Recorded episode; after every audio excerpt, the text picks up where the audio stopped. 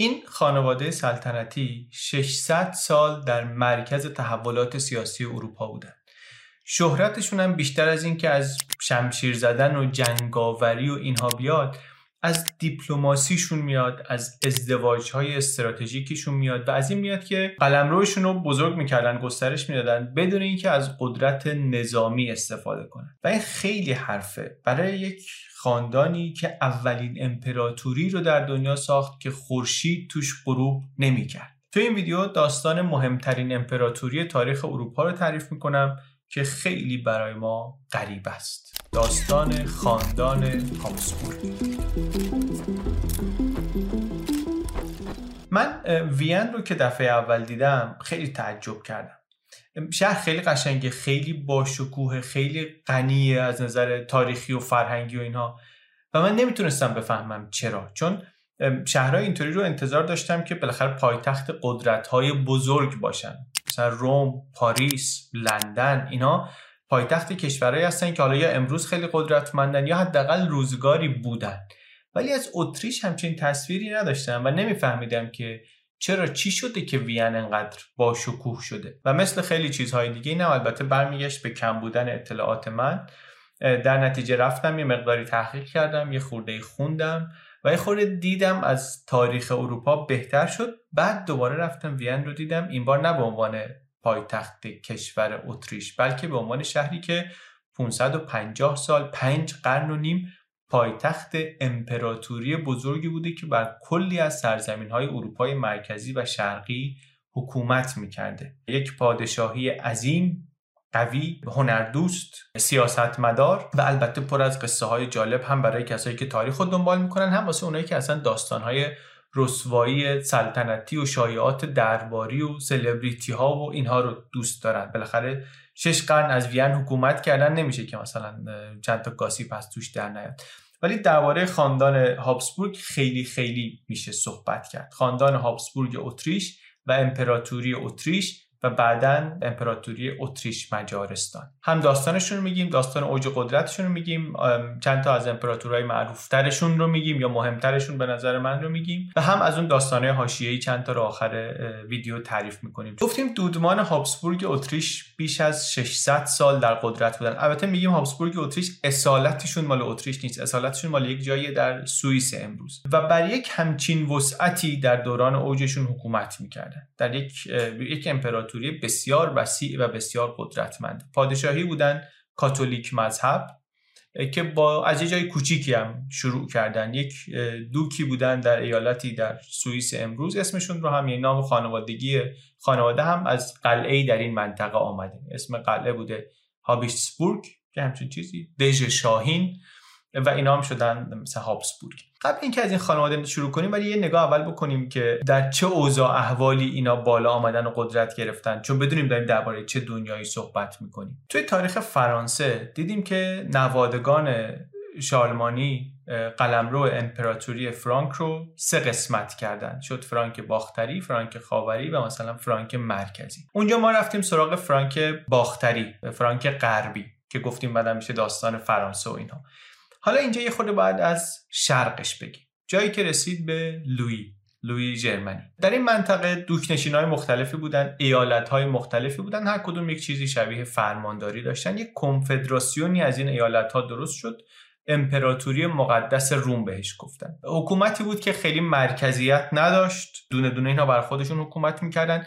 ولی یک کلیتی توش بود. تو ویدیو آلمان هم گفتیم یه مقداری پیچیده است برای ما فهمش خیلی راحت نیست. ولی همین قدی بدونیم کلش رو بهش می‌گفتن امپراتوری مقدس روم ولی هر کدومشون واقعا حکومتی برای خودشون بودن. چند قرنی اوضاع همینطوری بود و دعوای اصلی بین اینا همین بود که کدوم یکی از این دوکنشین ها بتونه تاییدیه پاپ رو بگیره رأی بقیه صاحب رأیا رو بگیره یا قدرتش اصلا به پاپ بچربه و بتونه بشه امپراتور مقدس روم. امپراتوری مقدس روم یک کنفدراسیونی بود در اروپای مرکزی از سال 800 تقریبا تا 1800 یعنی از زمان شالمانی تا زمان ناپلئون. یک شبکه سیاسی پیچیده‌ای که ده قرن در آلمان و اتریش و سوئیس و هلند و لوکزامبورگ و چک و اسلوواکی و مجارستان و یک بخشهایی از فرانسه و ایتالیا و لهستان امروز حکومت می‌کرد و یه جاهای بیشتری هم بعضی وقتا حتی جایی از بالکان امروز. چرا میگیم یه جورایی؟ چون شهریاران اینها شهریاران محلی prince ها اینا قدرتشون خیلی زیاد بود و پادشاه منطقه خودشون بودن. در واقع اینطوری نبود که بگیم یک امپراتوری که به همه اینها حکومت می‌کنه. اونا هر در منطقه خودشون پادشاه بودن. پس چرا می‌گفتیم امپراتوری مقدس روم؟ چون اینا یک کلیت یک کنفدراسیونی داشتن. نمی‌دونم واقعا حد اختیارشون چقدر بود. جزئیاتش نمی‌دونم یه برای ما پیچیده است. ولی یک یک پارچگی هم توشون بود. و چرا بهشون می‌گفتن روم؟ به خاطر اینکه می‌خواستن یاد و خاطره امپراتوری روم رو زنده کنن که بزرگ بود و قوی بود. و چرا بهش می‌گفتن مقدس چون مشروعیتش رو از کلیسای واتیکان می‌گرفت و از تایید پاپ می‌گرفت یا حداقل ادعا می‌کرد و می‌خواست که بگه که مشروعیتم همیشه از اونجا داره میاد. بعضی وقتا میومد بعضی وقتا هم خیلی نمیآمد. منتها این ما یک امپراتوری هستیم و ما مقدس هستیم و ما روم هستیم. اینا چیزایی بود که پایه این رو درست می‌کرد. از زمان شالمانی دست به دست می‌شد در هر دوره هم واقعا یکی زورش بیشتر از بقیه بود. انتخابی بود. البته یکی بود که رأی بقیه رو هفت تا رأی باید می‌دادن. می‌تونست به دست بیاره و می‌شد امپراتور مقدس رو. اینا مشغول بودن همینطوری تا اینکه یک خاندانی در دوکنشینی در سوئیس شروع کرد به پیشروی کردن ولی نه به سمت روم نه برای اینکه بره برسه به پاپ. اینها پدران بنیانگذار سلسله هابسبورگ ماجراشون با رودولف اول شروع میشه در نیمه دوم قرن 13 رفتن و پادشاه بوهمیا رو شکست دادن. پادشاه بوهمیا رو شکست دادن. شروع کردن از اون طرف زمین گرفتن. یک بخش بزرگی مثلا از اتریش امروز رو گرفتن و پایه و اساس این امپراتوری هابسبورگ در سرزمین های مقدس روم از اینجا شروع شد. با گرفتن بوهمیا پایتخت اولشون هم اصلا پراگ بود. یا شاید یکی از پایتختاشون قبل از اینکه بشه وین پراگ بود. پس در امپراتوری مقدس روم در سرزمین های امپراتوری مقدس روم از یک دوکنشینی در سوئیس در قرن 13 اینا شروع کردن به کم کم پیشروی کردن و توسعه دادن قلم رو و قدرتشون زیاد شد. انتخاب شد پادشاهشون حالا به عنوان امپراتور مقدس روم. چی شد که انتخاب شد؟ یه دلیلش این بود که دست کم گرفتن. همه خانواده رو دست کم گرفتن. همین که خود این بابا رو دست کم گرفتن گفتن اونقدر احتمالا از عمرش نمونده و اینا و یه مدتی این باشه تا مثلا ما یه سری اختلافات رو بتونیم حل کنیم. ولی نه تنها 20 سال حکومت کرد ایشون بلکه اصلا شروع کننده یک سلسله قدرتمندی شد که بسیار بسیار از پادشاهاشون بعدا شدن امپراتور مقدس روم. و یه چیزی برای من خیلی جالبه اینا رو از این به بعد من دیگه موازی عثمانی می‌بینم. به خاطر اینکه شروع کارشون خیلی دور از عثمانی نیست. از نظر زمانی هم خیلی دور از عثمانی نیست. یه خود فاصله داره البته. و نظر شکلش هم عثمانی هم گفتیم که عثمانی بود که شمشیر می‌زد از یه بیلوکی شروع کرد. بعدا امپراتوری بیزانس رو شکست دادن کم کم اومدن جلو. اینا بیشباهت به اون نیست شروعشون. در ادامه هم اینا همیشه شونه به شونه هم حرکت کردن آمدن جلو. اوج قدرتشون هم تقریبا همزمان با هم بود در قرن 16 حوزه نفوذی هم که با همسرش رقابت می‌کردن با هم اشتراک داشت. یه جایی در وسط اروپای مرکزی و اطراف مدیترانه. در هر دوشون مذهب هم نقش مهمی داشت. عثمانی که اصلا یه مدتی خلیفه می‌دیدن خودشون رو. بقیه وقتا هم خیلی مسلمون سفتی بودن. یعنی ادعای چیز داشتن. ادعای اینکه ما خلافت عثمانی هستیم یا سلطنت عثمانی هستیم داشتن. و هابسبورگی هم همینطور. اونا هم کاتولیک های خیلی سفت و سختی بودن. نزدیک به کلیسا بودند و شمشیر کشیده بودند در مقابل پروتستان ها که اوجش در جنگ های سی ساله بود. و حالا نهایت ته تهش قصهشون هم با همدیگه دوشا دوش هم در جنگ جهانی اول به فنا رفتن دیگه جفتشون. خلاصه پس هابسبورگی هم اینطوری شروع کردن. در هابسبورگ انتقال سلطنت البته موروسی بود. در امپراتوری مقدس روم موروسی نبود. و برای همینم یک مدتی دست هابسبورگی ها بود یک مدتی دست هابسبورگی ها نبود. حکومتشون رو داشتن ولی امپراتور مقدس روم نبودن. اما قوی همیشه بودن تقریبا. اون وینی که دستشون بود اون موقع ایالت مهمی هم بود. هم نظر اقتصادی مهم بود. هم نظر سیاسی مهم بود. اقتصادش اهمیت اقتصادیش برمیگشت به دانوب که توش کشتیرانی بود مسیر تجارت بود.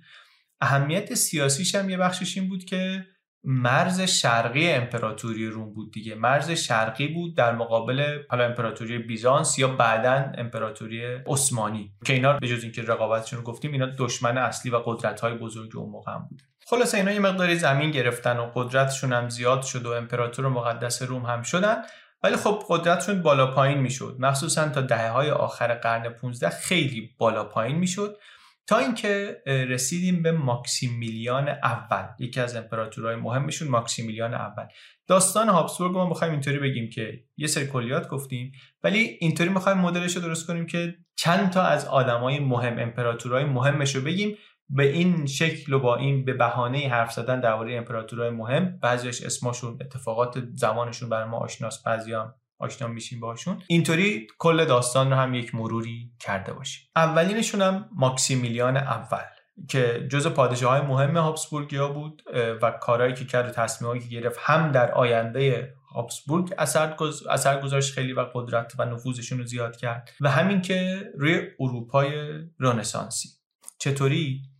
یک بخشش با دیپلماسی و ازدواج ازدواج های سلطنتی و یه بخشش هم البته با جنگ و درگیری. هابسبورگیا کلا گفتیم خیلی ازدواجی بودن. یعنی ازدواج کنیم که رشد کنیم. معروف هم هست میگن شعار خانوادگیشون بود که let others wage wars. You fortunate Austria marry. ای اتریش خوشبخت بذار بقیه بجنگن با هم دیگه. تو ازدواج کن و برو جلو. و حرکت اول رو هم در این سبک همین ماکسیمیلیان اول زده بود رفت با دختری از خاندان برگندی ازدواج کرد. که اینا حاکم بودند بر سرزمین های بزرگی از هلند و فرانسه. امروز یک خاندانی پرقدرت پرنفوذ. با وصل شدن به اینا هابسبورگیا رفتن تا لب دریای شمال. از این خانواده البته الان اسمی باقی مونده ولی نه در دنیای سیاست. هم منطقه برگندی بالاخره منطقه هست که هست هم معروفتر از اون شرابشه. و بجز شرابش رنگ قرمزی که در فارسی گاهی بهش میگیم قرمز شرابی یا اصلا رنگ شرابی این رنگه که یه خورده فرق می‌کنه مثلا حالا با با انگورهای دیگه. ولی اسمشون خلاصه الان به این بهانه در دنیای ما شنیده میشه. اون موقع ولی خیلی قدرتمند بودن. و هابسبورگیا رفتن با اینا ازدواج کردن و بزرگ شدن و از فرانسه امروز زمین گرفتن. از کلیسا که اونم نهاد زمیندار بزرگی بود زمین گرفتن و قدرتشون کم کم زیاد شد. پس گفتیم ماکسیمیلیان اول. کی میشه؟ ایشون میشه تقریبا هم عصر شاه اسماعیل صفوی. هم جنگاور بود هم میگن قوه تخیل قوی داشت خیال پرداز بود یه خورده هنرمند بود. میومد تعریف می‌کرد صحنه ها رو هنرمندایی میشستن اینها رو براش طراحی می‌کردن روی چوب داستان زندگیش رو نوشتن حالا نوشتن که میگیم یعنی همینطوری طراحی کردن روی چوب. هست با ابزار محدودی که اون موقع داشتن برای پروپاگاندا ثبت هم می‌کردن و پروپاگانداشون هم خلاصه جلو میبردن.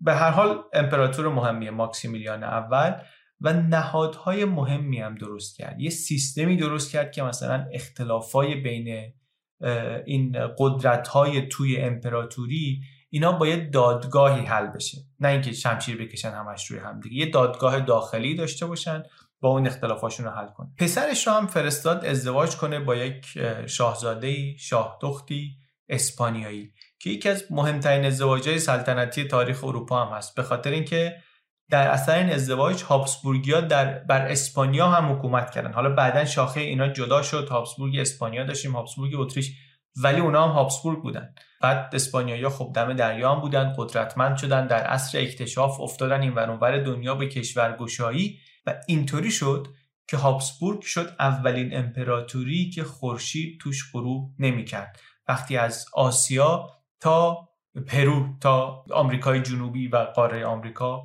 مستعمره داشت. خلاص وقتی timeline امپراتوری هابسبورگ رو می‌بینیم ماکسیمیلیان اول یکی از مهمترین هاست اون اول توشون. اول قرن 16 بعدم بچه های ایشون و نوه های ایشون با خاندان سلطنتی انگلیس و اسپانیا و مجارستان اینا ازدواج کردن و سرزمینشون زیاد شد. یا اینکه هم پیمان شدن با با پادشاهی های دیگه. هم پیمان شدن یعنی چی؟ یعنی که در مقابل دشمن خارجی با اینها متحد شدن. و دشمن خارجی که کلا داریم درباره امپراتوری هابسبورگ یا مقدس روم که صحبت می‌کنیم اینا شرق و غربشون عثمانی و فرانسه هستن. حالا بعدا البته اینا با روسیه هم درگیر میشن در وقتی که روسیه خیلی قدرتمند میشه ولی حالا ما الان کاری به اون نداریم. و دعوا تا یه حدی سر اینه که قدرت اصلی در اروپا کیه؟ در واقع اصلا سر همین دعوا هم بود که اینا امپراتوری مقدس روم رو درست کردن که دو تا منبع مشروعیت قدرت رو به هم وصل کنن. یکی اون رفرنس تاریخی به امپراتوری روم و یکی هم مشروعیتی که می‌خواستن از کلیسا بگیرن و اینا به هم وصل کنن که بتونن بشن قدرت مسلط کل قاره بالاتر از فرانسه و این برم جلوی عثمانی رو بتونن بگیرن و بالاتر از اینها بشین اگه برگردیم حالا به اون سالهایی که این ماکسیمیلیان حکومت کرده نگاه کنیم واقعا می‌بینیم که چه کار پیچیده ایشون داشت می‌کرد. از 1493 حکومت کرد تا 1519 در دوره ایشونه که لوتر میاد مارتین لوتر میاد و جنبش اصلاح مذهبی شروع میشه. در یه همچین فضایی داره خودش رو به عنوان امپراتور مقدس روم جا میندازه و سعی می‌کنه از کلیسای کاتولیک مشروعیت بگیره. و داره از این طرف هم برای اینکه در سرزمینهاش آشوبی به پا نشه یه مقدار آزادی مذهبی برای فعالیت پروتستان ها بگذاره. این این کاری که خیلی از هابسبورگی که بعد از ماکسیمیلیان آمدن نکردن و این بعدا دامن زد به جنگ های مذهبی در اروپا که بسیار بسیار جنگ های خونینی بود. یه چیز دیگری که در این ماکسیمیلیان می‌بینیم و تا 400 سال بعدش هم هابسبورگی ها تا وقتی در قدرت بودن این رو داشتن رابطهشون با هنر. هنر و امپراتوری هابسبورگ همه جا با هم بودن واقعا. گروه کور پسرانی درست کرد همون موقع در زمان ایشون را افتاد که هنوز هست. هنوز هست. در ویدیوی وین فکر می‌کنم ازش صحبت کردیم. تا آخر امپراتوری هابسبورگ هم این رابطه قوی با هنر بود. هم شرکت در کار هنری هم پشتیبانی از هنر هم ترویج موسیقی و نقاشی و معماری و اینها. اینم خلاصه سنگ بناش اینطوری نیست که فکر کنیم فقط قرن آخر بود. واقعا از زمان ماکسیمیلیان هم بوده. بیایم روی timeline هابسبورگا ولی نمی‌خوایم روی هیچ کدومشون خیلی بمونیم. بیایم یه خورده بیایم جلوتر از روی اتفاقات مهمی که در این دوره ها افتاده بگذریم رد بشیم تا برسیم به یک امپراتور مهم دیگری از هابسبورگ ها چارلز پنجم. کسی که در زمان خودش احتمالا قدرتمندترین آدم دنیا بود. قدرتمندترین پادشاه هابسبورگاس احتمالا. و حتی بعضیا میگن قدرتمندترین امپراتور تاریخ. عناوینش رو نگاه کنیم تو ویکیپدیاش واقعا تریلی نمی‌کشه عنوانهای پادشاهیش رو. به جز اینکه امپراتور مقدس روم بود پادشاه سیسیلی بود پادشاه سیسیلی و ناپل Mom deserves the best, and there's no better place to shop for Mother's Day than Whole Foods Market. They're your destination for unbeatable savings, from premium gifts to show-stopping flowers and irresistible desserts. Start by saving 33% with Prime on all body care and candles. Then get a 15-stem bunch of tulips for just $9.99 each with Prime. Round out Mom's menu with festive rosé, irresistible berry chantilly cake, and more special treats. Come celebrate Mother's Day at Whole Foods Market. I'm Sandra, and I'm just the professional your small business was looking for. But you didn't hire me because you didn't use LinkedIn jobs. LinkedIn has professionals you can't find anywhere else, including those who aren't actively looking for a new job but might be open to the perfect role, like me.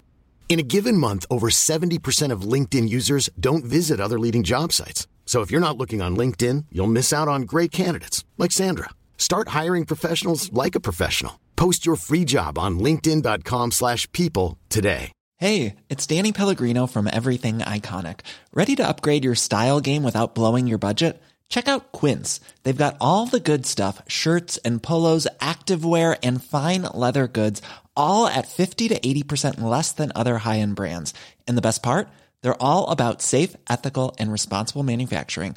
Get that luxury vibe without the luxury price tag. Hit up quince.com slash upgrade for free shipping and 365 day returns on your next order. That's quince.com slash upgrade.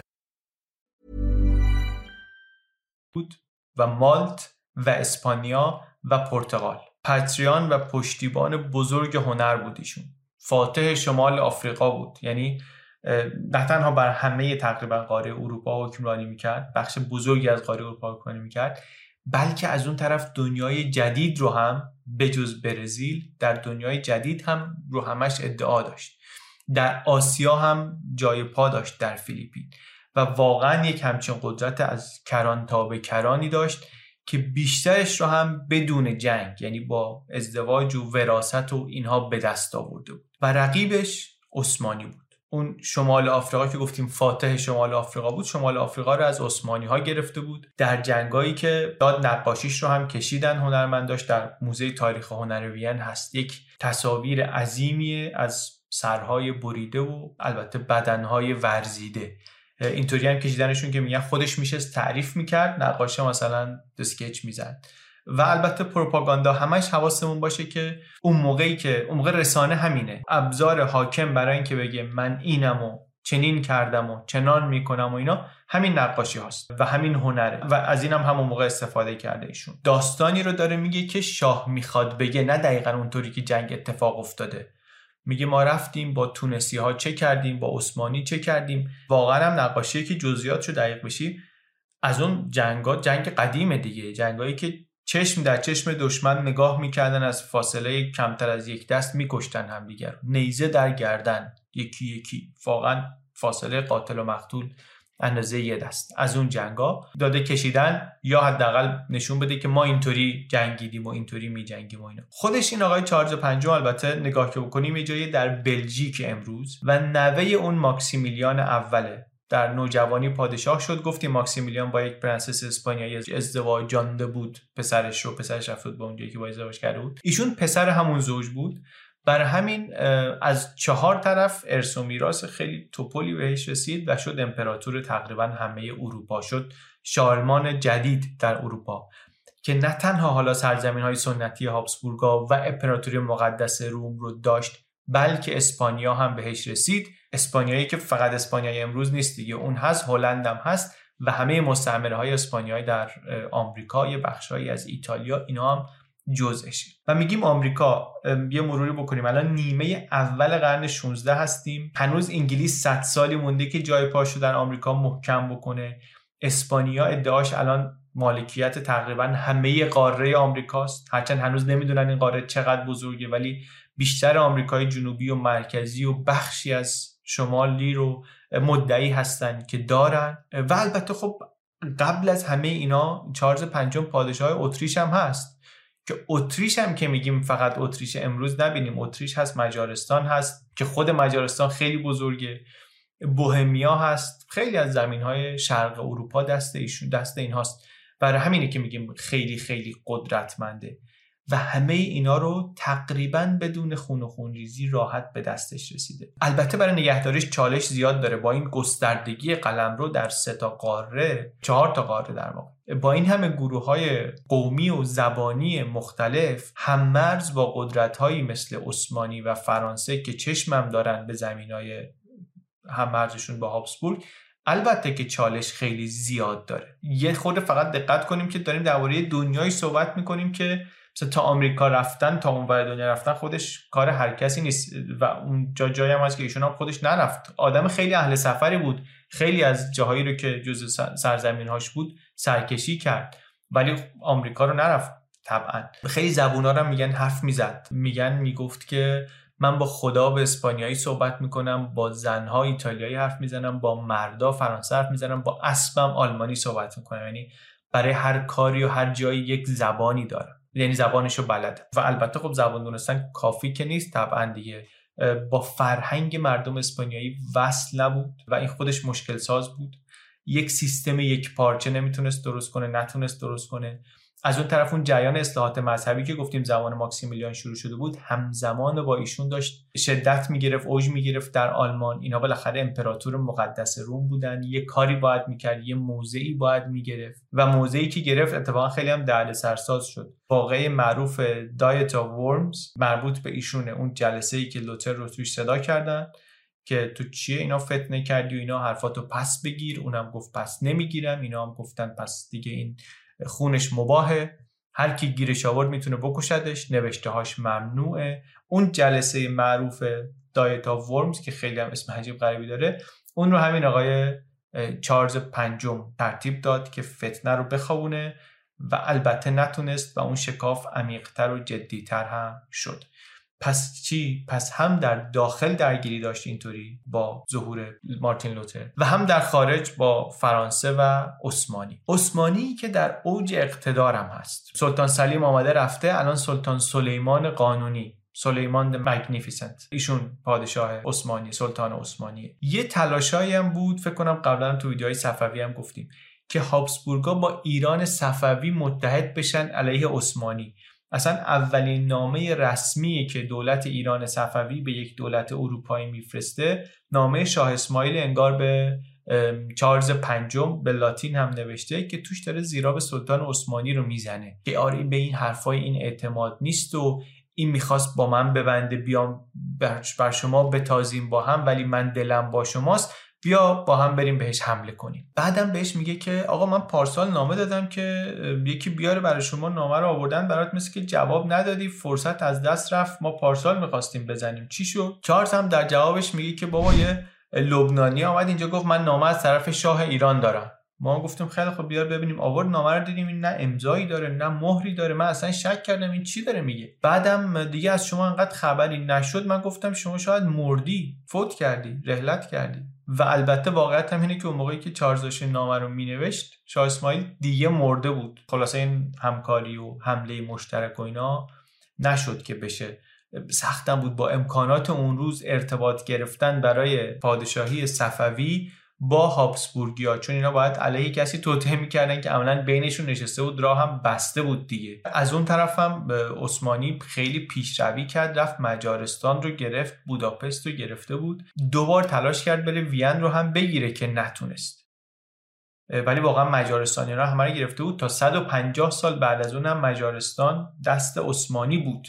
الان می‌بینیم تو بوداپست حمامای ترکی و اینها اینا همه یادگار همون موقع است. یا اینکه قهوه انقدر در بوداپست و در وین حتی محبوبه اینا بی ربط به این نیست. اینا یادگار اون دوره‌ای که عثمانی‌ها تا پشت دروازه های وین دوبار رفتن. حالا تو ویدیوی داستان وین و بعدا داستان بوداپست و اینا مفصلتر دربارهش میگی If you thought the only way to get a more defined jawline with natural looking results was through surgery, think again. Juvederm Volux XC is a non surgical injectable gel filler that improves moderate to severe loss of jawline definition and can help you achieve natural looking results with little downtime. Even better, this improved definition lasts up to one year with optimal treatment. No maintenance required. Improve jawline definition for a smooth, sculpted look with Juvederm Volux XC. For important safety information and to find a licensed specialist, visit juvederm.com. That's J U V E D E R M.com. Not for people with severe allergic reactions, allergies to lidocaine, or the proteins used in Juvederm. Common side effects include injection site redness, swelling, pain, tenderness, firmness, lumps, bumps, bruising, discoloration, or itching. There's a risk of unintentional injection into a blood vessel, which can cause vision abnormalities, blindness, stroke, temporary scabs, or scarring. Talk to a licensed specialist to find out if it's right for you. You should celebrate yourself every day, but some days you should celebrate with jewelry. Whether you want to commemorate an unforgettable moment or just bring some added sparkle to your collection, Blue Nile can offer you expert guidance and a wide assortment of jewelry of the highest quality at the best price. Go to BlueNile.com today and experience the ease and convenience of shopping Blue Nile, the original online jeweler since 1999. That's BlueNile.com. BlueNile.com.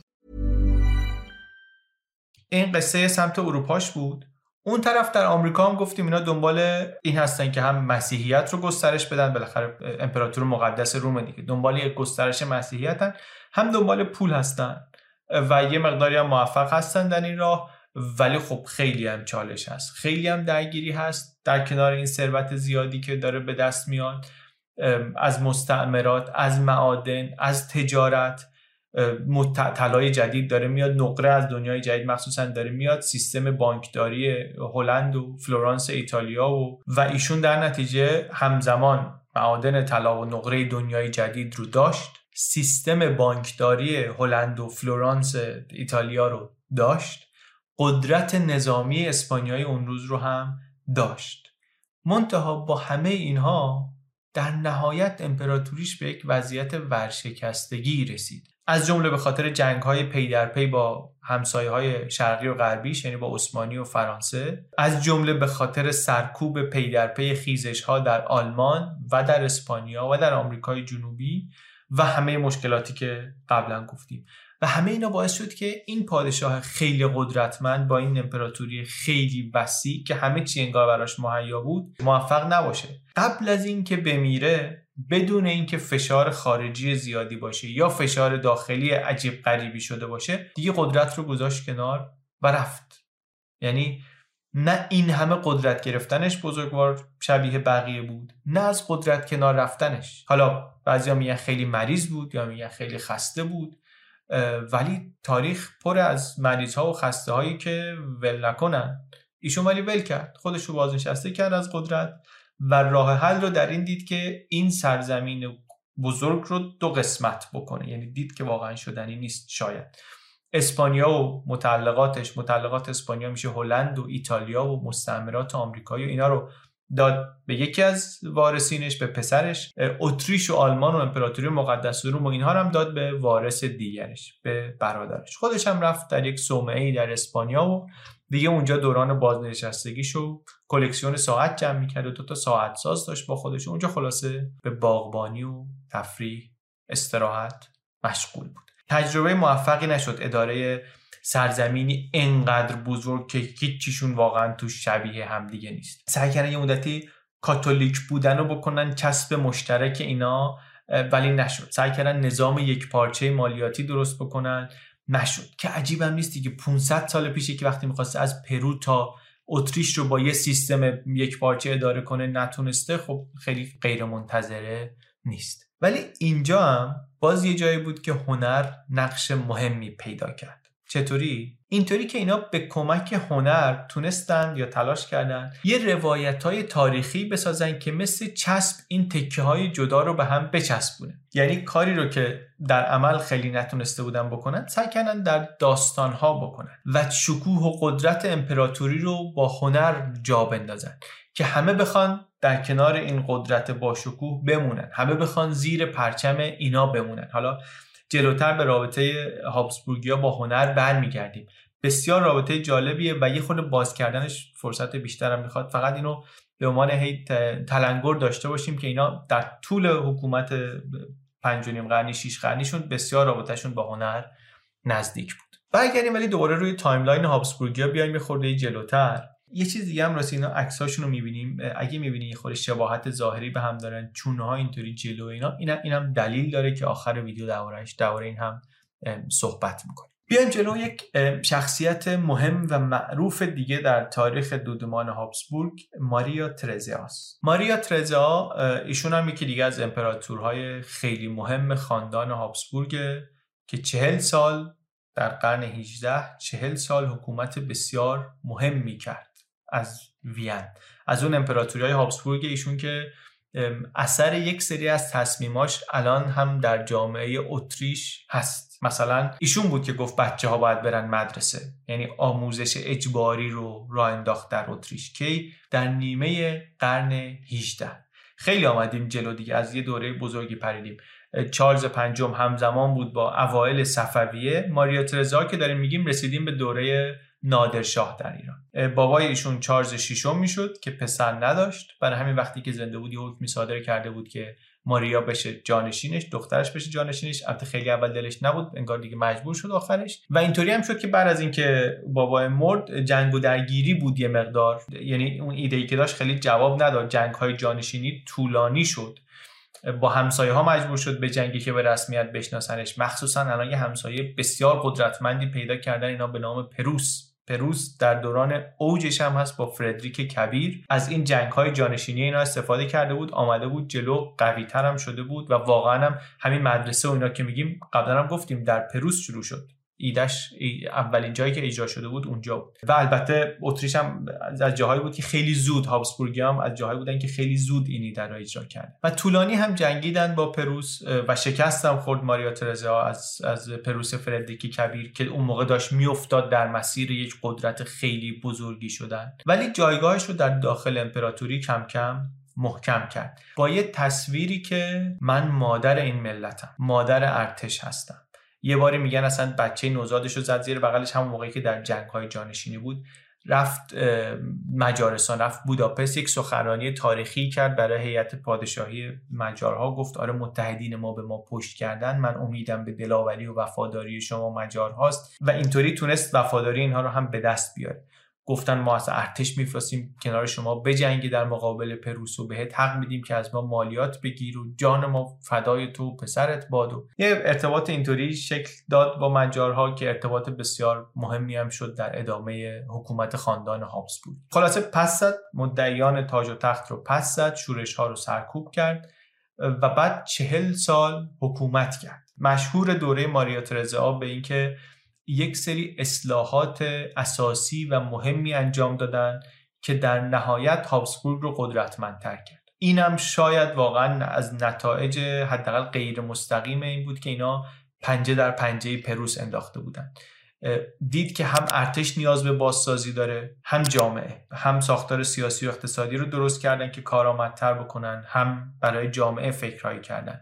مثلا در زمینه بهداشت عمومی مثلا مدرسه که گفتیم مدرسه رفتن رو اجباری کردن برای پسرها و دخترها. اولین شبکه مدرسه دولتی رو درست کردن. آدمی هم بود که میگن خیلی تو جزئیات دخالت می‌کرد رو برنامه های درسی نظارت داشت و یه, حالت کنترل فریکی داشت حالا بهش برمیگردیم. ولی خلاصه مدرسه ابتدایی اجباری برای یک سطح درآمدی پایینتر رایگان داریم درباره دوره نادرشاه و اینا صحبت می‌کنیم دیگه. بهداشت عمومی و نظام آموزشی در اتریش قرن 18 داریم میگیم.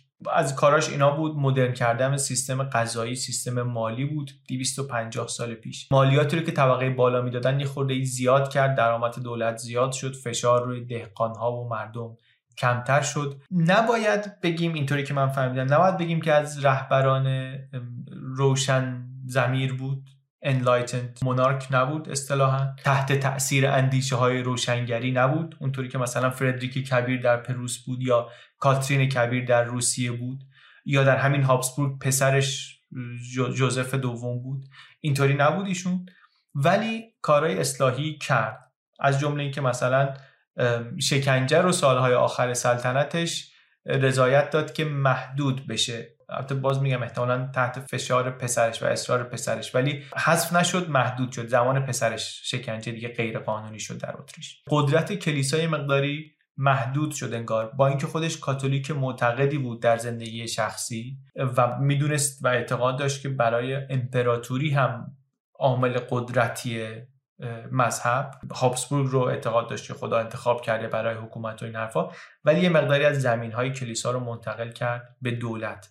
تعطیلات مذهبی رو کم کرد. برای ارتش سیستم نیروگیری و آموزش مرکزی و بروزی درست کردن. خیلی برای من جالبه. وقتی کارهای حکومت قرن 18 همی رو مرور می‌کنم که تازه پیشروترین دولت اروپا نبوده یه این چنین چیزهایی توش می‌بینم. و البته ایشون معروف هم هست به اینکه رابطه خوبی با, با پروتستان ها نداشت و با یهودیا هم نداشت. یهودیایی که کم هم نیستن اون موقع در منطقه ایشون. چون مجارستان، ترانسیلوانیا، بوهمیا اینا در هابسبورگ و اینا یهودی های خیلی زیادی دارن. مشکلات اروپایی ها مخصوصا اروپایی های اون منطقه با یهودی ها که اوجش حالا می‌بینیم بعدا در قرن 19 و 20 دیده میشه پیشینه داره و زودتر از اون شروع شده. حالا یه جای یک فرصتی که بشه مناسبتر دربارش صحبت کرد باید این کار رو بکنیم. بخش مهمی از تاریخ اروپاستون هم. چیز دیگری که خیلی بهش معروف ماریا ترزا حمایت از هنرمندانه مخصوصا از موسیقیدان ها خیلی خوشنام از این نظر. موسیقیدان های بزرگی با حمایت ایشون فرصت پیدا کردن که نبوغشون رو بروز بدن. حمایت هم اینطوری نبود که فقط حالا بیاد یه پولی بده. دعوت می‌کرد که برن توی برنامه های سلطنتی توی جشن ها اینا اجرا داشته باشن. مخاطب براشون پیدا می‌شد فرصت دیده شدن بهشون داده می‌شد توی همچین رده ای خودش می‌رفت توی اپراها شرکت می‌کرد.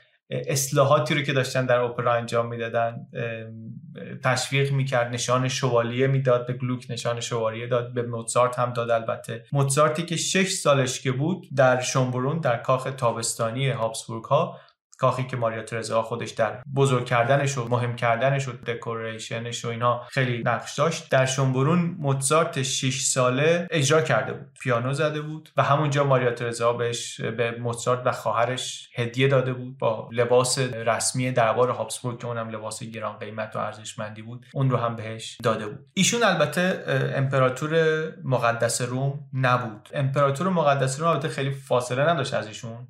پست انتخابی بود گفتیم دیگه. اون پست رو شوهرش گرفته بود. با یه سری مانورهای سیاسی و چانه زنی و مذاکره و البته پول خرج کردن در انتخابات هفت نفره اونجا تونسته بود اون پست رو بگیره. یعنی زن و شوهر یکی امپراتور مقدس روم یکی امپراتور هابسبورگ. و از اون زوجهای سلطنتی هم بودن اینا که انگار رابطهشون با هم خوب بوده. زیاد از اینا انگار پیدا نمیشن. ولی اینا رابطهشون با هم خوب بوده. نامه های عاشقانه و نامه های سیاسیشون به هم هست که من افتخار می‌کنم که تو رفتی رعیای اینا رو گرفتی و امپراتور شدی و از اون ور تو همه چیز منی و واقعا نامه های دوتا امپراتور بسیار پرنفوذ و پرقدرت که در خیلی از کارها طرف مشورت هم دیگه هم بودن نگاه کردنش جالبه. این دو نفر با هم 16 تا بچه هم درست کردن که حالا 6 تاشون در کودکی مردن 10 تاشون به بزرگسالی رسیدن. یک پورتری خانوادگی خیلی معروفی ازشون هست. زوج امپراتور نشستن بر سندلی های پادشاهی. مطمئن و شاهانه حالا یه نورم رو صورتشونه که بیشتر بدرخشن ماریا ترزا یه هوا بالاتر هم هست. بچه ها هم بهش یه هوا نزدیکترن که به حال نشون بده که موقعیت سیاسیش چطوریه. چون این موقعیتش اون سمبولیک مهمتره ولی نه نظر قدرت قدرت بیشتری داره دیگه. امپراتور واقعی اتریش. خیلی پورتری جالبی هم هست. همینطوری نگاش بکنیم هی میشه دربارش صحبت کرد. پشت سرشون خب نمای ورودی شنبرون کاخ تابستانیشونه. که خارج از وین اون موقع است. دو تا آبلسک اونجا معلومه. اون پشت اون عقاب شاهین نماد پادشاهی هابسبورگ در تصویر هست. تکرار کنم دوباره. نقاشی قرن 17 واقعا کارش فقط نقاشی نیست. فقط اثر هنری داره درست نمی‌کنه دیگه. ابزار پروپاگاندا هم هست. یعنی باید ارزش های خاندان هابسبورگ رو شکوه امپراتوری رو نشون بده. از این نقاشی نسخه های متفاوتی البته هست. تعداد بچه ها توش فرق می‌کنه. ولی اصل قصه یکیه. نشون میده که اینا با همن. حتی مثلا فیزیکی به هم دیگه خود وصلن دست هم دیگه گرفتن و اینا. یعنی ما با همین ما یکی هستیم. ثروت و شکوه و اقتدار و بزرگی هابسبورگ اینه. آدمای مهمی هم توی نقاشی هستن. توی یه نسخهش هست که ماریان توانت هم هست. ماریان توانت دختر کوچیکه این زوجه که مهمترین ازدواج خانوادگیشون رو هم ایشون کرد فکر می‌کنم دیگه. یعنی میشه اینطوری گفت. چون ماریا ترزا میگن صحنه‌گردان ازدواج های هابسبورگ بود. گفتیم هابسبورگ یا خیلی ازدواجی بودن از همون زمان ماکسیمیلیان اول. ادامه داشت این سنت توشون. در زمان ماریا ترزا یکی از نقاط اوجشه واقعا. همش دنبال این بود که بچه هاش و مخصوصا دختراش به عنوان سرمایه سیاسی استفاده کنه ازشون برای اینکه با خانواده های سلطنتی مخصوصا کاتولیک اروپا وصلت بکنن. میگم کنترل البته زیاد بود واقعا کنترل یه فاز کنترل فری داشت. با همین بچه هاش نامه هایی که می نویسه برای اینا و صحبت هایی که برای اینا داره از رفتار روزانهشون عبادت و نماز و دعا و که ازدواج که قطعا و همه اینا رو می‌خواد که روش کنترل داشته باشه و داره. می‌خوام درباره ازدواج اینا صحبت بکنیم ولی فکر کنم یه فرصت خوبیه که یه زوم اوت بکنیم از هابسبورگ ها و از این لحظه مهم تاریخی. بیایم بیرون بریم یکم قبل و بعدش رو با لنز کمی بازتر در اروپا حداقل ببینیم. تا متوجه بشیم داریم درباره چه نقطه عطف مهمی صحبت می‌کنیم. اول دوره ماریا ترزایی که چهل سال حکومت کرد اول دورش گفتیم همزمان با با, با فردریک کبیر پروس که پروس قدرتمند شد آمد یه زمینه رو هم از اینها گرفت. دامنه این تغییرات فقط در این تغییر مرز و تغییر موازنه قدرت بین هابسبورگ و پروس نبود. اروپا داشت آماده می‌شد که اصلا صحنه قدرت توش عوض بشه. پروس داشت می‌شد یک قدرت بزرگ اروپایی و جهانی. 200 سال بود در قاره اروپا دعوای قدرت بین فرانسه بود و هابسبورگ در قاره اروپا. بعد از 1750 اینا هر دو دیدن که تهدید از اون طرف مرزشون براشون جدیتره تا تهدیدی که بین خودشون هست. هابسبورگ از خوف پروس و فرانسه نگران انگلیس اینا یه ایده هایی توشون پیدا شد که شاید باید به هم نزدیک بشیم. حواسمون باشه یه جنگ جهانی سفرومی هست. ما چند بار دربارش صحبت کردیم. اون در همین دور است. جنگ جهانی سفروم جنگ بین فرانسه و انگلیسه که جهانی شد. از آمریکا تا هند دامنش بود. حتی گفتیم جایی شعله به بندر عباس ما هم رسید. در نتیجه این جنگی که فرانسه با انگلیس داشت می‌کرد و این ترسی که هابسبورگ از پروس داشت اینا یه ایده پیدا کردن که به هم نزدیک بشن. و این دینامیک قدرت جدیدی درست کرد در اروپا و البته در دنیا. این جنگ جهانی صفر مرزای اروپا رو توی اروپا رو خیلی جابجا نکرد. ولی جهانی بود دیگه. بریتانیایی که در این جنگ ها پیروز شد در آمریکا در شبه قاره هند. دیگه بعد از اینا تبدیل شد به قدرت اول استعماری دنیا و قدرت اول دریایی دنیا. کی؟ در همین دوره خانم ماریا ترزا. اینو که بدونیم حالا راحتتر میشه فهمید که چرا ایشون می‌خواست به فرانسه نزدیک بشه. ایشون می‌خواست نزدیک بشه البته ولی شوهرش خیلی موافق نبود و راه نزدیک شدن چی بود؟ راه نزدیک شدن ازدواج بود. یه پسرش رو فرستاد با یکی از بربن های فرانسه ازدواج کرد بعد یه پسر دیگه رو فرستاد بعدا که شوهرش مرد سرعتش رو بیشتر هم کرد و مهمترین ازدواج رو ترکیب داد بین دخترش ماریانتونی به فرانسه ماریانتوانت با پادشاه آینده فرانسه لویی 16 هم. که ماریانتوانت همونی که معروفتر از هم است احتمالا ساکن ورسای شد. بعدا میگن که وقتی شورش کردن در فرانسه گرسنگان گفتش که خب اگه نون ندارن مردم چرا کیک نمی‌خورن؟ و آخرش هم گردنش در جریان انقلاب فرانسه رفت زیر گیوتین. کلی هم فیلم و داستان و تئاتر و اینها از زندگی پر از درامش هست. و یه اشاره کردیم که شوهر ماریا ترزا مرد شوهرش که مرد خیلی اذیت شد خیلی افسرده شد. اصلا میگن که برنامه های جشن و رقص و آواز و اینا رو تعطیل کرد مدت طولانی رخت ازار خودش در نیاورد مدت زیادی. موزارت رو هم گفت لازم نکرده بیاد برنامه اجرا بکنه. و خلاصه و خیلی حال خوبی نداشت. خلاصه داستانش ولی اینه که اصلاحات خیلی زیادی کرد در نظام حکمرانی. مشخص اینطوری که کارشناسایی که روی زندگیش کار کردن میگن که موظف می‌دید حکومت رو که وضع زندگی مردم رو بهتر بکنه. مشاوران خیلی خوبی داشت و قدم های بسیار مهمی برداشت با تصمیماش برای اینکه واقعا این کار رو بکنه. کیفیت زندگی مردم رو در امپراتوری ببره بالا و قدرت امپراتوری هابسبورگ رو هم زیاد بکنه. حالا چقدر موفق بود نبود احتمالا بستگی داره به اینکه اینا کجا بودن و چه زندگی داشتن می‌کردن دیگه. ولی شاید از اینکه در دوره ایشون تعداد شورش و ناآرامی در قلمرو هابسبورگ کم بوده به نسبت بشه نتیجه گرفت که در اصلاحاتش هم موفق بوده. و اینو بعدا هم که در قرن 19 هابسبورگ یا به مشکل می‌خورن می‌بینیم. چون اون موقع برمیگردن یاد و خاطره ماریا ترزا رو خیلی گرامی میدارن که مادر ملت بود و امپراتور خیلی قدرتمندی بود تونست در ظرف چهل سال قدرت خاندان هابسبورگ و امپراتوری رو زیاد بکنه.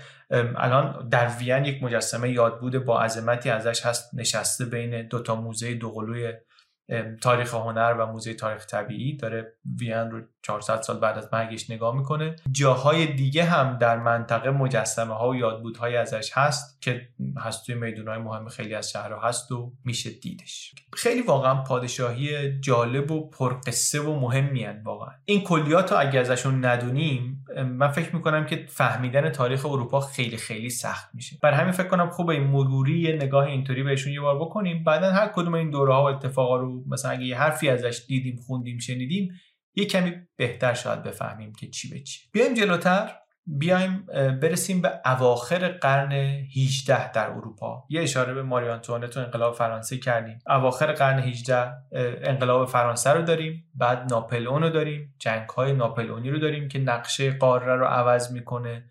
از جمله اینکه بساط امپراتوری مقدس روم رو برمیچینه. جمع می‌کنه و البته داستان خاندان هابسبورگ رو تمام نمی‌کنه. امپراتوری مقدس روم بعد از پیمان وستفالیا نفوذش مقداری کمتر شده بود ولی از بین نرفته بود و دو قرنی رو تقریبا همینطوری کم رنگ و کم اثر یه قرن و نیمی همچنان حضور داشت. حالا ولی اول قرن 19 نه تنها با انقلاب فرانسه و تبعاتش این نظم و نظام اروپا یه خورده ای از بین رفته بلکه حالا جدا از حمله نظامی به ایده این نظامهای اشرافی و سلطنتی هم حمله شده. یعنی حتی بیشتر و پیشتر از جنگ های ناپلئون با خود انقلاب فرانسه و بعد حالا یه بخشی از نیروهایی که ناپلئون جمع کرد پشت خودش با همین نگاه این که رها بشیم از نظام های سلطنتی می آمدن پشتش. یعنی چی؟ یعنی اتفاقاتی که اون سال در فرانسه افتاد فقط نقشه سیاسی اروپا رو عوض نکرد. یه چیزهای بزرگتر و مهمتری رو هم به هم ریخت. در میدان جنگ می‌دونیم ناپلون همه رو لوله کرد تا اینکه نهایتا تونستن یک ائتلاف گسترده درست بکنن. همه با هم اروپایی ناپلون رو شکست بدن. شکستش هم که دادن بعد آمدن نشستن در وین. در وین پایتخت چند قرنه امپراتوری هابسبورگ که تکلیف اروپای بعد از ناپلئون رو مشخص کنند.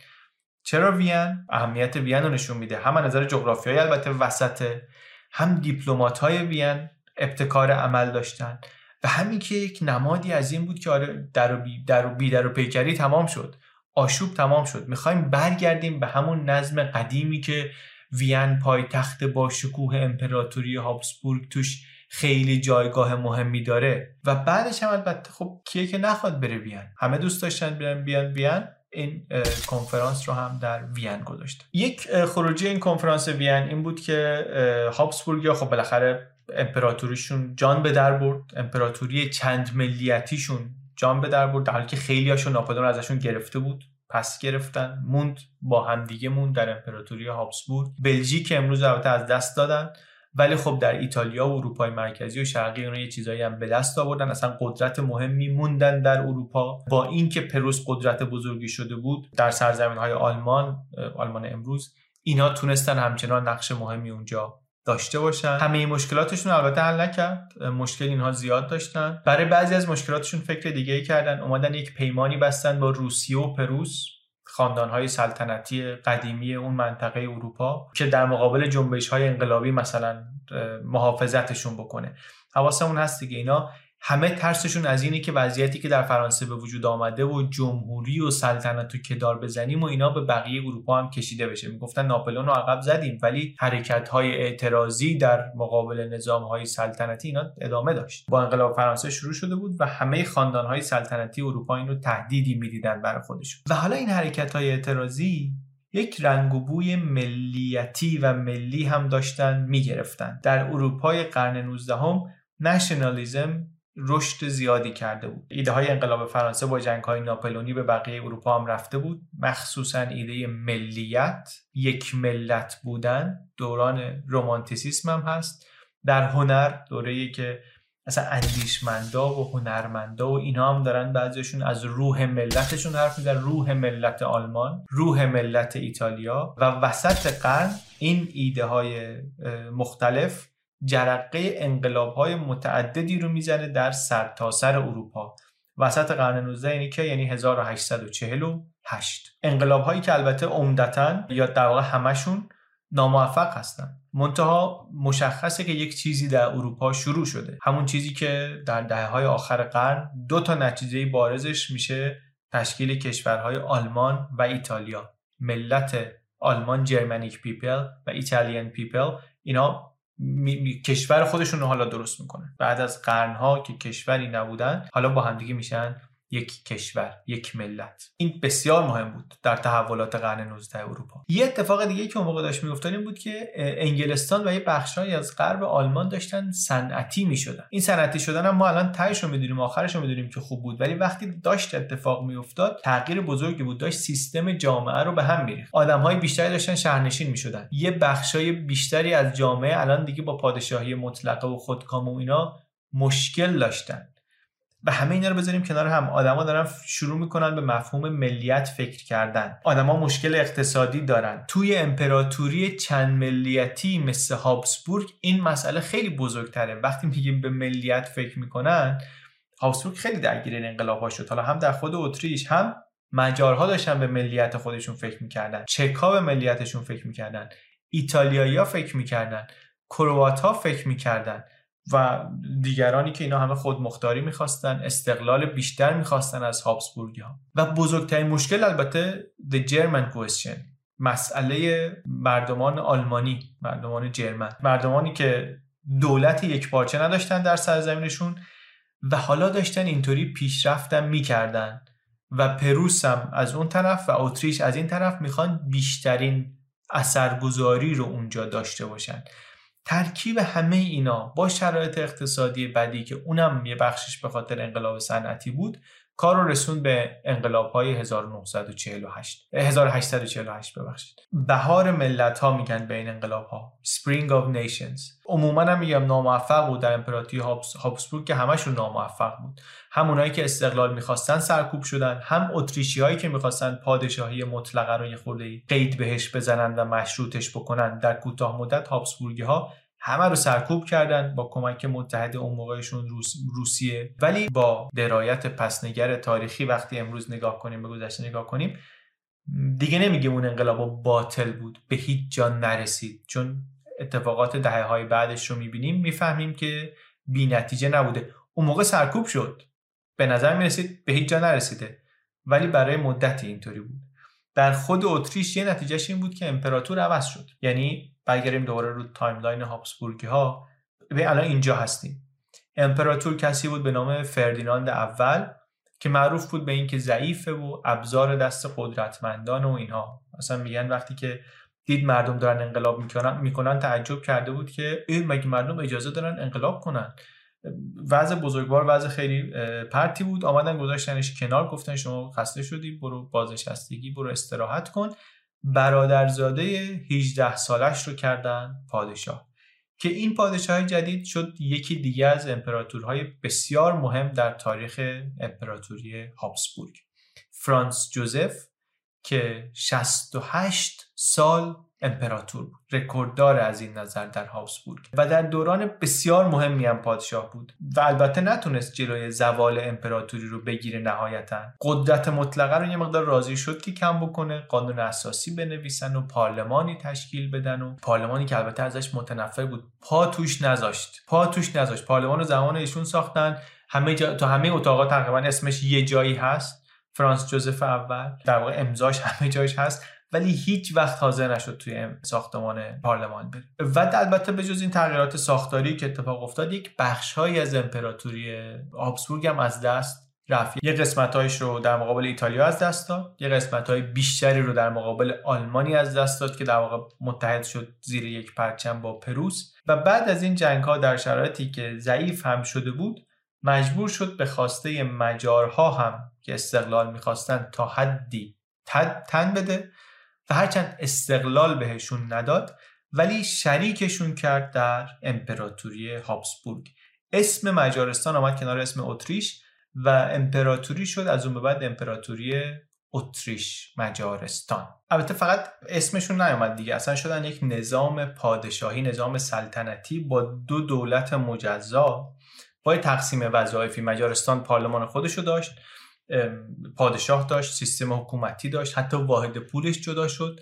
ولی ارتشش مثلا جزی از ارتش امپراتوری اتریش مجارستان بود و به فرمان پادشاه اتریش در سیاست خارجی هم فرمون دست اتریش بود. امپراتور کل قضیه البته فرانس جوزف امپراتور اتریش بود. امپراتور اتریش مجارستان بود. منتها گویا مجارا هم رابطه خوبی باهاش داشتن و بعد گروه های دیگری از ملی و قومیتی دیگه. چون آزادی هایی بهشون داده بود به نسبت و اینها دیگه راضی شده بودن. حتی وضع پروتستان ها و یهودی ها هم در زمان فرانس جوزف انگار خیلی بهتر شده بود. حالا اینکه چقدر مستبد بود چقدر نبود یه مقداری متفاوت میگن مورخا که احتمالاً البته عجیبم نیست برای کسی که نزدیک 70 سال حکومت کرده دیگه. اگه کسی از 70 سال پیش تا حالا حکومت می‌کرد یعنی از زمان مصدق پادشاه بوده هنوز پادشاهه. هفتاد سال برای یک نفر خیلی زیاده بود ولی یه چیزی رو که مخالف و موافقش میگن اینه که خیلی آدم پرکاری بود. برای پادشاه که لاقل تو ذهن ما مثلا بر من یه خورده عجیب بود که امپراتور ساعت چهار صبح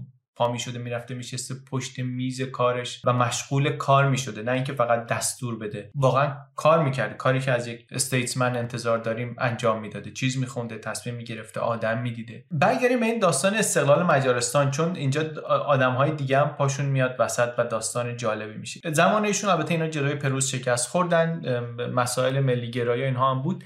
ولی یه داستان دیگری داره برمیگرده به زندگی خصوصی فرانس جوزف. این از اون داستان هاست که تا امروز هم سوژه گاسیپ و سریال و داستانهای عامه پسند و پرطرفدار هست. ایشون یک همسری داشت به نام الیزابت. الیزابت معروف به سیسی اهل مونیخ باواریا که البته دختر خالش هم بود. و از همون موقع تا امروز داستانش پر آب و تابه و آمیخته با افسانه که چه دختر قشنگی بود 15 سالش بود البته موقع ازدواج. چقدر شیرین بود چقدر بازیگوش بود چقدر خوشگل بود چه کمر باریکی داشت چه کمالاتی داشت چه ملاحتی چه اهل ورزش بود چه مردم دار بود با خدم مهربون بود عاشق شوهرش بود و خیلی خیلی این قصه بعد این خانم عروس جوان میاد و محبوب مثلا شهر و محبوب پادشاه و اینا میاد در کاخ پادشاهی با مادر شوهرش یعنی با ملکه مادر که اصلا امپراتور رو هم خودش بزرگ کرده میونش شکراب میشه. یعنی میونش اصلا از اول خوب نیست. حواسمون به دنیا هم باشه. اوضاع پادشاهی ها گفتیم متلاطمه. همه نگرانن که این موج استقلال طلبی و جمهوری خواهی و مشروط خواهی و ملی گرایی و اینا بیاد بنیادشون رو بکنه. و این خانم ملکه مادر مهمترین کار خودش رو این می‌دونه که از این امپراتوری از این نهاد 500 ساله مراقبت بکنه. چطوری؟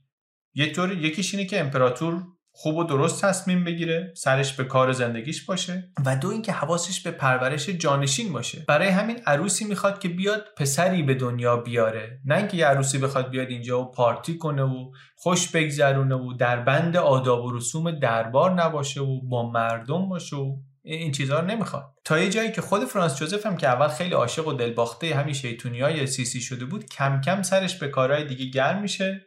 فشارهای مادرش هم هست. رابطه اینها سرد میشه و بعد اصلا سیسی شروع می‌کنه بیشتر و بیشتر مسافرت کردن. کلا انگار هرچی تو کاخ سختش بود که بمونه بیرون بهش خوش میگذشت.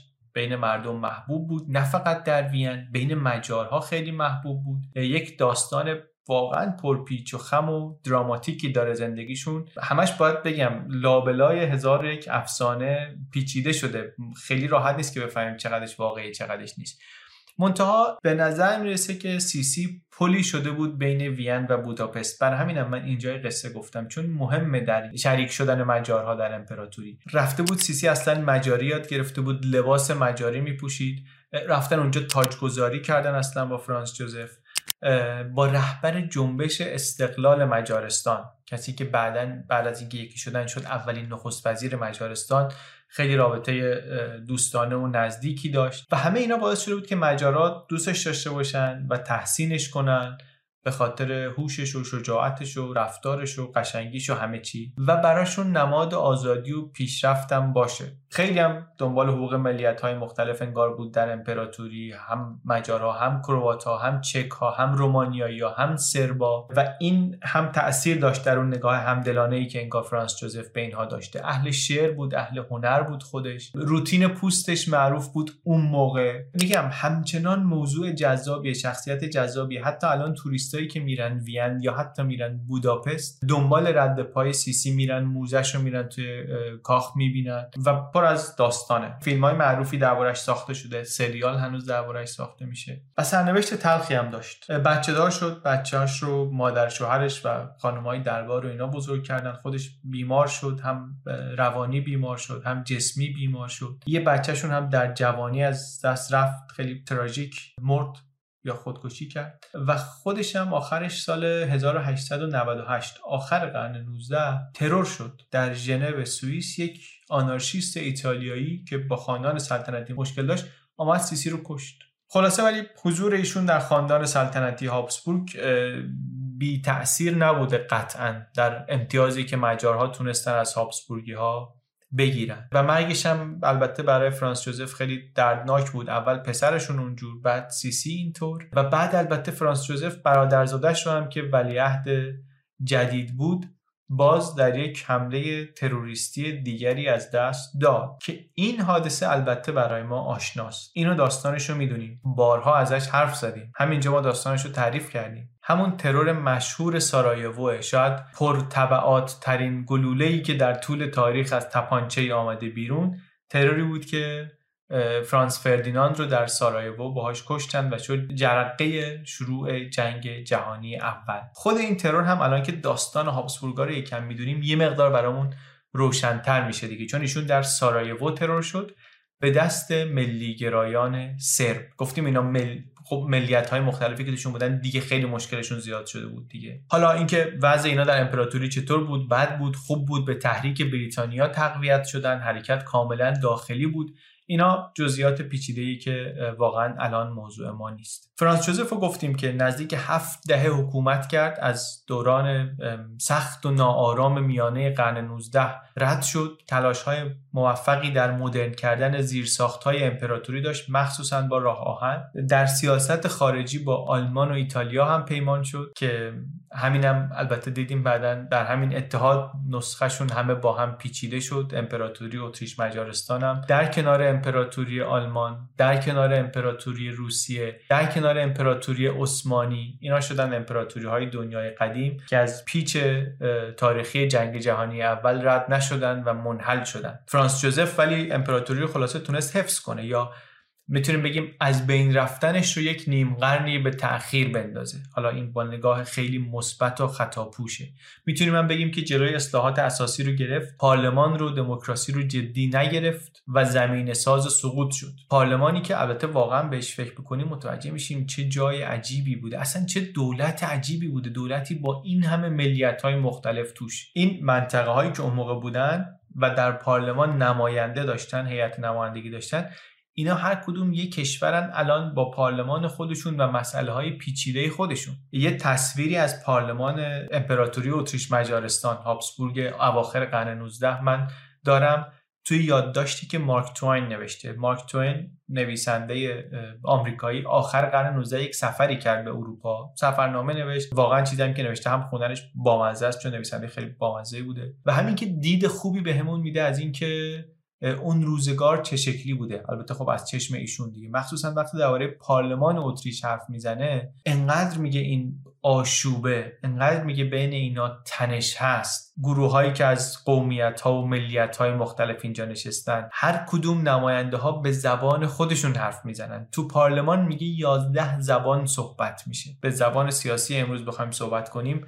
آلمانیا هستن چکا هستن اسلوا اسلواکا هستن رومانیایی هستن کرواتا هستن ایتالیایی هستن لهستانیا هستن اوکراینیا هستن سلوون ها هستن سرب ها هستن. کلی اختلاف و کلی دسته‌بندی و مانورای سیاسی پیچیده و میگه توی یک نشست پارلمان نماینده ای از چک ها دوازده ساعت یه بند حرف زد که رکورد یه بند حرف زدن رو میگه از زمان اختراع کلمه تا به اون روز رکورد البته دست خودش بود قبلا اون رکورد رو هم شکست. دو روز و یک شب اون جلسه میگه طول کشید. جلسه 33 ساعته بی نتیجه. خیلی جزئیات جالب و مفیدی میگه. حالا هم از این هم از معماری داخلی پارلمان صندلیا چطوری کی کجا میشینه چطوری حرف می‌زنن اگه واقعا علاقه و حوصله دارین پیشنهاد می‌کنم که این این رو هم ببینیم. دوره فرانس جوزف و اواخر قرن 19 از نظر فرهنگی هنری هم دوره پر رونقی شد. وین اول 20 قرن 20 خیلی پر رونقه از نظر علم هنر معماری از نظر چیزهایی که ساختن رینگشتاسه پروژه های شهرسازی عظیم محیط دانشگاهی آدمای مهمی که در صحنه هنری بودن. توی ویدیوی وین درباره اینها صحبت کردیم. اینا دستاورد این دور است. هم وین هم بوداپست هم رونق زیادی اون موقع گرفت وقتی پایتخت دوم امپراتوری شد و آثار اون دوره رونق و شکوه همچنان بر چهره بوداپست هم هست. بعدم که گفتیم دیگه رفتن توی جنگ جهانی اول و بعد جنگ جهانی اول دیگه اینا هر کدوم بر خودشون جدا شدن شدن کشوری. از مجارستان چک چکسلواکی در واقع لهستان رومانی سربستان کرواسی اسلوونی ایتالیا اینا همه دنبال استقلال بودن. تهش دیگه بعد از جنگ فقط اتریش موند دست هابسبورگ و اونم البته مدت زیادی طول نکشید. بعدش امپراتور دیگه رفت به تبعید. اتریش هم جمهوری شد. به هابسبورگی هم گفتن به خانواده هابسبورگ هم گفتن که اگر می‌خواین در اتریش بمونین باید بگید که ما هیچ ادعایی نه به به سلطنت و پادشاهی داریم. نه روی مالکیت زمین هایی که مال خاندان هابسبورگ بوده ادعا داریم. اگر اینو نمیپذیرید باید بگذارید برید. و اینطوری کامل از صحنه سیاست حذفشون کردن و هرچند بعدا اینا دوباره برگشتن شروع کردن کار کردن علیه رژیم نازی زمان هیتلر فعالیت می‌کردن. بعضیاشون در جنگ شرکت کردن. جزئی از آریستوکراسی اروپایی خودشون رو نگه داشتن. بعد از این مدتی اون ممنوعیت ها هم براشون البته برداشته شد. تونستن برگردن اتریش از دهه 60 و یه چیز خیلی جالب چیز خیلی خیلی جالب برای من. اون کسی که آخرین ولی عهدشون بود آخرین ولیعهد امپراتوری هابسبورگ امپراتوری اتریش مجارستان بعدا هم در سیاست فعال موند. حتی آخر قرن بیستم تا قرن 21 هم زنده بود. عضو پارلمان اروپا شد بعدا. در طول جنگ سرد خیلی فعالیت می‌کرد برای اینکه این ملت های اروپای شرقی پشت پرده آهنین رو پشت پرده آهنین مونده رو بهشون دربارشون کتاب می نوشت از کسایی بود که میگن معمار این اروپای متحد بود. 98 سال زندگی کرد تا 2011 زنده بود. بعدم که مرد مراسم ختمش هم توی همون کلیسای سنت استیون گرفتن که خیلی از پادشاه های هابسبورگ مراسم های ختم و ازدواج و ایناشون همشون اونجا برگزار شد. خیلی داستان پرفراز و نشیب و جالبی داره خاندان هابسبورگ. حتی میگم داستان ایشون که اصلا هیچ وقت پادشاه نشدم جالبه. سه تا نکته جالب می‌خوام آخر ویدیو درباره هابسبورگا و بعدم اون چیزی که درباره چونشون گفتم. یکی رابطهشون با هنر. رابطه اینا با هنر این فقط مال قرنهای آخر نیست. از زمان رنسانس هم بود. وین جایی بود که هنرمندا و دانشمندای زیادی رو جذب می‌کرد. اینا حامی هنر بودن مجسمه ساز و نقاش و موسیقیدان و نوازنده و خواننده اونها حمایت می‌کردن. واقعا در یه سطحی که توی خانواده های سلطنتی دیگه نمی‌بینی. و البته براشون فایده سیاسی هم داشت چون ابزار پروپاگاندا بود. اون تصویری رو که می‌خواستن کمک می‌کرد نشون بدن. و همین که عامل وحدت بخش درونیش بکنن این رو. با اپرا با آثار هنری چسب این امپراتوری چند ملیتی خودشون بکنن یه بار ماریا ترزا یه سریال اپرایی سفارش داده بود به موزارت برای مراسم تاجگذاری پسرش. اپراهایی مثلا سفارش می‌دادن که تو داستانش هابسبورگا قهرمانان با فضیلت و پارسایی هستن که از مسیحیت محافظت می‌کنن دنبال صلح و عدالتن. یه وقتایی در مقابل پروتستان ها یه وقتایی در مقابل مسلمونا. وقتی وین در محاصره مسلمونای عثمانی بود یه اپرایی ساختن که داستانش اینه که مثلا یه سیب طلایی خدا میده به اون قهرمان شایسته ای که داره تاییدش می‌کنه یعنی در اینجا مثلا میده به به لئوپولد. در اوج قدرت خلاصه اینطوری هستن در روزگار زوال هم حامی هنر بودن. تو بعضی از ساختمان‌های مهم وین نقاشی مثلا روی دیوار رو می‌بینیم کلیمت کشیده. از هنر واقعا حمایت می‌کردن و ازش استفاده می‌کردن. و خودشون هم اهل هنر بودن. خودشون هم بعضیشون کارهای هنری می‌کردن. ماریا ترزیا میگن می‌خوند. بعضیاشون پیانو می‌زدن آهنگسازی بلد بودن و مثلا آهنگسازی بلد بود. شاهزاده و معلمش بتوون بود. از موزارت گفتیم حمایت می‌کردن. بتوون یک پیشنهادی گرفته بود از برادر ناپلئون بره فرانسه مدتی. یک سمت بالایی هم بهش بدن مثلا در دربار اونجا بمونه. قبولم کرده بود اول. ولی امپراتور اومد دو تا دیگه از اشراف وین رو راضی کرد گفت ما پول بذاریم رو هم حقوق بالاتری بدیم به بتوون که نگهش داریم اینجا. و همین کارو کردن ستایی. یک مقرری قابل توجهی برای بتوون گذاشتن. فقط برای اینکه بمونه وین. که حالا بعد حالا هر چقدر کار کرد در آورد دیگه نوش جونش. به نظر من رابطهشون با هنر خلاصه رابطه جالبی. این نکته اول. نکته دومی که برام جالب بود این بود که امپراتوری هابسبورگ خیلی شبیه امپراتوری دیگه نبود که یک واحد سیاسی یک پارچه باشه. بیشتر شبیه بود به یک مجموعه ای از سرزمین هایی با سطوح مختلفی از خودمختاری که افراد مختلفی از یک سلسله واحد از یک خاندان واحد داشتن ادارشون می‌کردن. اینو مثلا مقایسه کنیم با امپراتوری روم با عثمانی یا بریتانیا قبل از استعمار. اینا متمرکزتر متحدتر یک سیستم حقوقی و مدیریت مشترک داشتن. هابسبورگ نداشت واقعا. امپراتوری هابسبورگ بیشتر وقتا یک پادشاه یا یک رهبر نداشت داشت. ولی اون اصل قصه اصل و نسب خانوادگی مشترک اینها بود در سرزمین های پراکنده. و نکته سوم نکته آخر همون چیزی که گفتم درباره ویژگی ظاهریشونه. یه تقلبی هم از شاید باش بتونید دیگران رو تحت تاثیر قرار بدید. مثلا یه پورتری از یک پادشاه اروپای قرن 19 دیدید رو هوا بزنید که این هابسبورگ احتمالا. به این برمیگرده که گفتم اینا خیلی ازدواجی بودن توی خانواده سلطنتی بمونیم و اینا بودن. خب این در دراز مدت معنیش میشه که تنوع ژنتیکی در اینا کم می‌شد دیگه چون چقدر مگه خانواده سلطنتی دورشون بودن؟ که اینا حالا کاتولیک هم باشن اینا هم بتونن باشون ازدواج کنن. اینها الان که نگاه می‌کنیم می‌بینیم یک سری ویژگی هایی فیزیکی خیلی هاش حتی و یک سری مشکلاتی توشون بیش از حد معمول بوده. به خاطر اینکه هی تو هم ازدواج می‌کردن. از جمله معروف تریناش فک هابسبورگیه. حالا البته بعضیشون میگن که صورتاشون شکلهای خیلی دیگه هم داشته برای اینکه بپوشوننش. ریش بلند میذاشتن یا پورتره رو مثلا خیلی قشنگتر از اونی که بودن میکشیدن و اینا. ولی این این چکن رو تقریبا هر جایی توی پورتره ها پادشاهی دیدیم که دیدیم چونش خیلی جلوه. می‌تونیم با احتمال بالایی بگیم که این احتمالا از هابسبورگ هاست و اینطوری خلاصه امتیاز این مرحله رو مال خود کنیم.